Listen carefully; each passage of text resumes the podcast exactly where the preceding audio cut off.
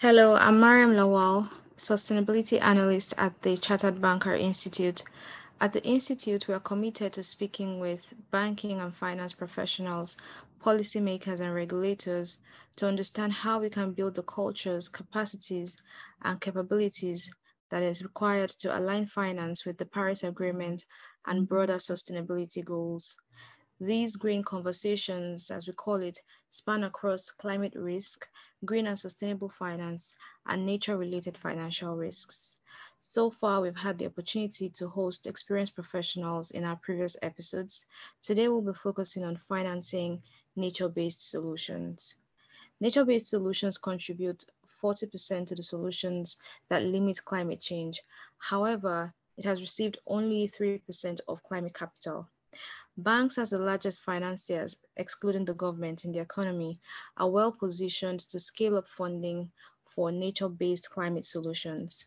So it becomes imperative to explore what gaps and opportunities exist for routing in bank support for nature based solutions. Today, we have with us Mr. Andrew uh, Sutherland, who is the director at Nature Based Solution Palladium. Uh, thank you so much for joining us. Thanks. Yeah, great to be here. Thanks. Thank you. Uh, please, could you kindly tell us more about what you do um, at the organization where you're working and your role? Um, uh, just, just briefly. Thank you so much. Yeah, sure. So, um, Palladium is a global organization that specializes in um, designing and delivering what we call positive impact. So that is um, projects, initiatives, vehicles that create positive social, environmental, and economic impact in the in the countries that, that we choose to work in. Um, so we have a variety of different disciplines, um, you know, governance, humanitarian response, economic growth, but, but a lot of our work is environment and, and nature-based solutions. Um, and then we have a variety of capabilities as well. So we we um, have uh, consulting teams, project management teams, technical specialists, um, capital raising um, specialists, asset managers, and we try to combine all of this um, into um, a sort of uh, strategy or strategies that uh, helps us to bring increasing levels of, of finance, public finance, private finance, into projects and vehicles that um, create positive impact around the world. My job uh, as the nature-based solutions director is, is to take um, the capabilities in Palladium and try to, to harness them with partners um, to um, catalyze private finance into restoring nature through monetizing natural capital um, while leaving no one behind. So the social impact dimension of what we do is really important. And then practically speaking, um, I um, manage a project development organization that is looking to um, bring private finance into um, ecosystem services in the UK. Um, I'm involved in various other things, uh, an impact fund in the Amazon, um, a vehicle that is uh, helping corporates to more responsibly source uh, green commodities um, a vehicle that provides working capital to, to green commodity uh, players and, and, various other things, but it's all around how do we get more finance into scaling up um, nature-based solutions. Okay, thank you so much. Um, thank you. I'll just head right on to the next question. So for, for members or students um, who would like to understand uh, what are nature-based solutions and why should banks uh, be involved with this, please? Okay, so uh, nature-based solutions are um, nature-led solutions to problems that emanate from um, an imbalance between human activity and, and, and, nature. So, so what does that mean? I mean, nature-based solutions tend to revolve around um, restoring nature and restoring the balance between people and nature, um, and doing that to solve problems that people are in, encountering increasingly due to climate change and nature loss. So, for example, um, flooding in the UK flooding is a huge problem that emanates from deforestation in, in hill areas. So um, an example of a nature-based solution is um, forest recreation in hill areas, which slows down rainfall and therefore reduces the risk of flooding. So that's a, if you've got a problem of flooding in your, your town, there's a nature-based solution, which is um, planting trees, and then there's a man-made solution, which is like you know building flood defenses or, or dams or things like that. Um, nature-based solutions are um, sometimes, but not always, underpinned by by market mechanisms. So, for example, with this flooding example, if you continue that, um, you know there are some pilot deals where, for example, um, an insurance company is is going to be at a, a, huge loss every time there's a flooding event, and they have modelled that if they pay the cost of creating a woodland somewhere, um, they can model the you know the reducing the reduction in the risk of flooding and, and basically um, uh, the the reduction in cost um, losses to them from from paying out when the flooding happens, and it, it ends up being cheaper to um, pay for for forest creation.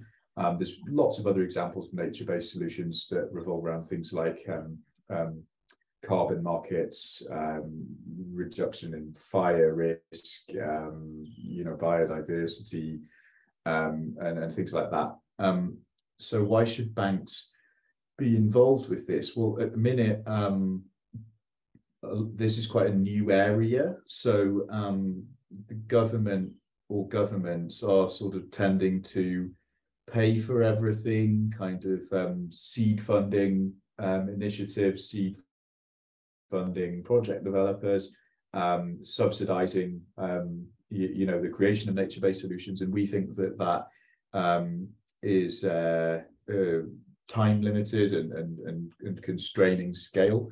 Um, so actually, there's a, a huge investment opportunity coming up for banks to play a role in responsibly stewarding private capital at scale into nature-based solutions and, and if we can scale up nature-based solutions all over the world then we can we can help to address the twin crises of, of global heating and nature loss so as governments get to the limit of what they're able to afford to do um, there's a natural transition which palladium is trying to help to accelerate where private capital comes in and starts to play this scaling role in terms of um, investing in nature and, and banks um, you know, uh, we believe have got a, a, sort of central role to play in that scaling.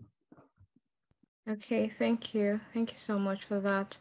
Um, so, uh, just based on some of the recent statistics that we've seen, nature based solutions uh, contribute about 40% to the solutions that limit climate change. However, um, they receive only 3% of climate capital. Um, in your opinion, what, what exactly are responsible for these gaps? What factors would you say are responsible for these gaps, please? Yeah, sure. I think, um... you know, where more climate capital is going is into things that are easier to understand from an investor perspective. So renewable energy projects is, is the obvious thing. Um, there's a lot more control involved in in designing a, a renewable energy project and monetizing the you know the the the electricity you could insure it for risk more easily um you know your returns are safer like so if you look at if you've got some capital you want to put into climate you're going to put it into the the more predictable lower risk more easily understood sort of option. And nature-based solutions i mean i've just spoken about investing money in planting trees to reduce the risk of flooding. I mean that that's like different. It's it's new. Um, it's harder to understand. Um, and uh, there's lots of work being done by organizations like Palladium um, to, to sort of manage um, the risk of doing that. So the first reason is, is just that nature-based solutions are uh, newer. Um, there's a lot of educating the market that needs to be um, carried out and um, you know the the risks that need to be better understood before people are, going to kind of scale up investing. Um, that's you know we're getting to that point with carbon. We're seeing a lot more investment into um, carbon markets, carbon projects, but other forms of nature-based solutions at much earlier stage. Then the other main reason, um, uh, you know, and a huge barrier, I think, to, to scaling up um, investment is the role of government funding. So um, governments do an excellent job in providing seed funding for initiatives, but um, also, you know, often government uh, can be inadvertently creating, um, you know, barriers for private investment through subsidy regimes. So sometimes you'll find that um, you know uh, nature-based. In the example of peatland restoration in the UK, um, you know the government makes a lot of upfront capital grants available to do restoration work, um, which means that you know there isn't a space for investors because if you can get a grant to do something, you you're not going to to take a loan to do it. So so there's this sort of um, well-intentioned subsidy regime in in various areas that um, actually is becoming a constraint to scale um, or reducing the space for for private investment. And you know that's one of the reasons why we think that um, you know government should be looking to pay for um, outcomes uh, more often in this space. And then um, there's a lot of work to do with um, y- you know making it making more people want to use land for nature-based solutions and therefore creating a supply of investable projects. And, and one of the things that's got to be um, sort of debated out there is is you know the incentives to do nature projects using land versus um, agriculture, which is again um, you know for lots of good reasons, but um, heavily subsidized. So I think um, uh, the answers are you know it's a new space fraught with risk. Um, people need to understand it a lot more clearly before capital will flow, and then there needs to be more of a level playing field um, in terms of where investment can, uh, where private investment can kind of play a role vis-a-vis, um, you know, grants and other forms of subsidy. Thanks, Andrew. And given the insights from the work Palladium is doing, can you share your views on what banks could be doing to better support nature based solutions and perhaps also give our listeners your perspective on voluntary carbon markets as a mechanism to support this? Team um, is currently working with uh, several high street um, and private banks um, on nature-based solutions projects, and um, the the way that they're supporting nature-based solutions is is is either through um, you know CSR funding or funding projects as part of a, a net zero strategy, or looking at creating long-term um, you know carbon sink assets in in their in their portfolio, um, or also as kind of um, uh, creating um, new new lending opportunities, um, you know, as well through sort of innovative um, financial mechanisms. So there's various strategies banks are already deploying um, to support some of our our, our projects, and I think that generally speaking, working with with companies like like Palladium and our, our sort of colleagues, uh, it's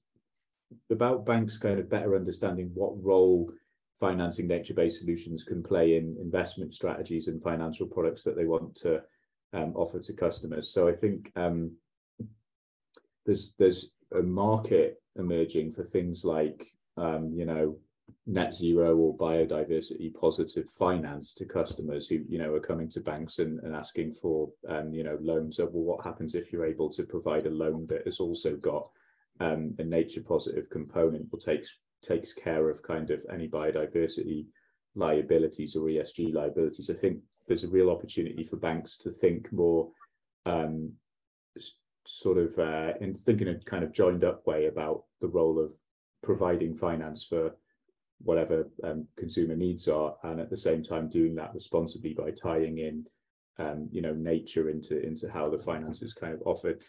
Um, you know, I think other other sort of things that um, are interesting for banks. I mean, you know, there's a there's an increase in investing in, um, you know, for example, woodland creation or protection for for carbon, um, conservation for for biodiversity, water quality trading schemes, um, flood risk reduction. All of these things can, we're seeing can, as we move from pilots into delivery, you know, they can all increasingly generate returns for investors. And and you know, I think there's a role for banks to better understand as part of a green portfolio, um, you know, uh, where they can where they can look at, you know, bringing in nature-based projects as uh, you know into their products as well as more traditional things like um, renewable energy. So I think there's a that banks can support nature-based solutions by continually sort of diversifying investment products, and I think we're starting to see that as well.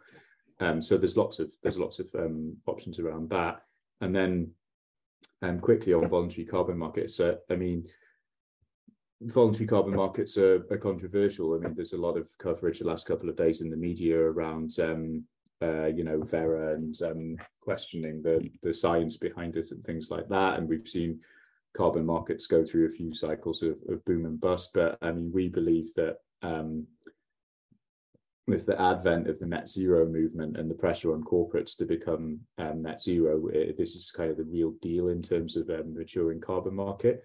Carbon's the most readily understood and, and therefore investable ecosystem service um, in the nature-based solutions field and, and voluntary carbon markets. Ultimately, despite some confusion over standards, risks, what claims you can and should make, um, you know, it's, it's one of the leading tools for supporting um, nature-based solutions, and um, it's it's already proven that carbon markets can bring finance at scale into projects that make a difference for people, climate, and nature. Um, you know, and that and that's what we're really um, out to achieve. So um, I think um, voluntary carbon markets so far have been a hugely important tool for catalyzing finance into things like rainforest protection, for instance. And and I, I think we're on the verge of seeing that scale up, despite some of the kind of confusion and and, and uh, recent press coverage. Thank you so much. Um, I think just based on uh, the voluntary carbon markets you've mentioned, I was also going to ask if you think um, standardization sort of prevents um, or, or, poses a challenge for banks to to play in that space the way that they should, or what what, what are your thoughts around standardization in the voluntary carbon markets? If you don't mind me asking that as well I think um, the proliferation of different standards is a barrier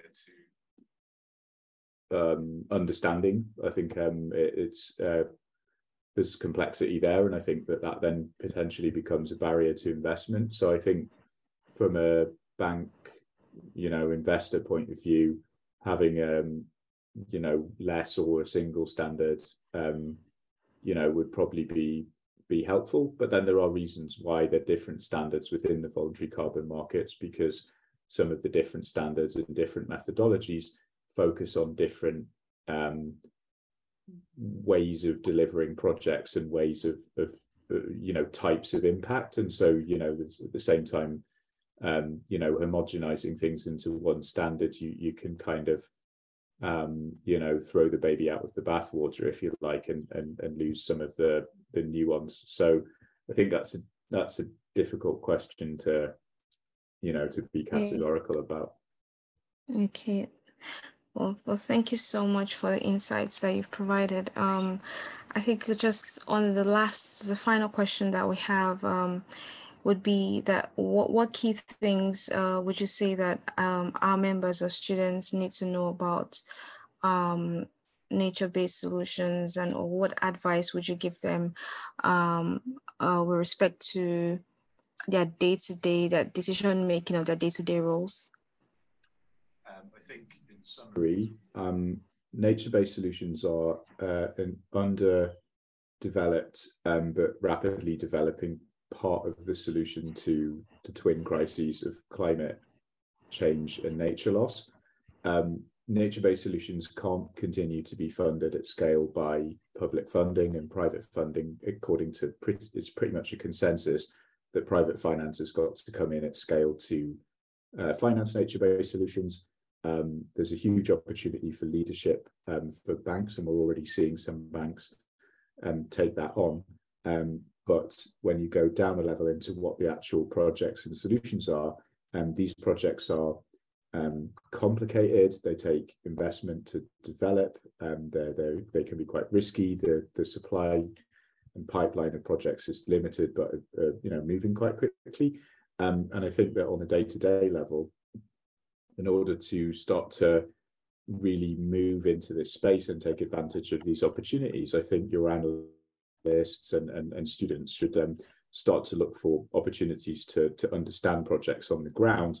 Um, you know, uh, earlier in their their journey to investability, and, and then we can start to potentially see more banks start to curate investment strategies uh, against, you know, what nature-based projects are going to be coming out, you know, months and years from now, um, and what they need to do internally to kind of uh, prepare the ground for for investing in nature if that's part of um, you know where banks want to go.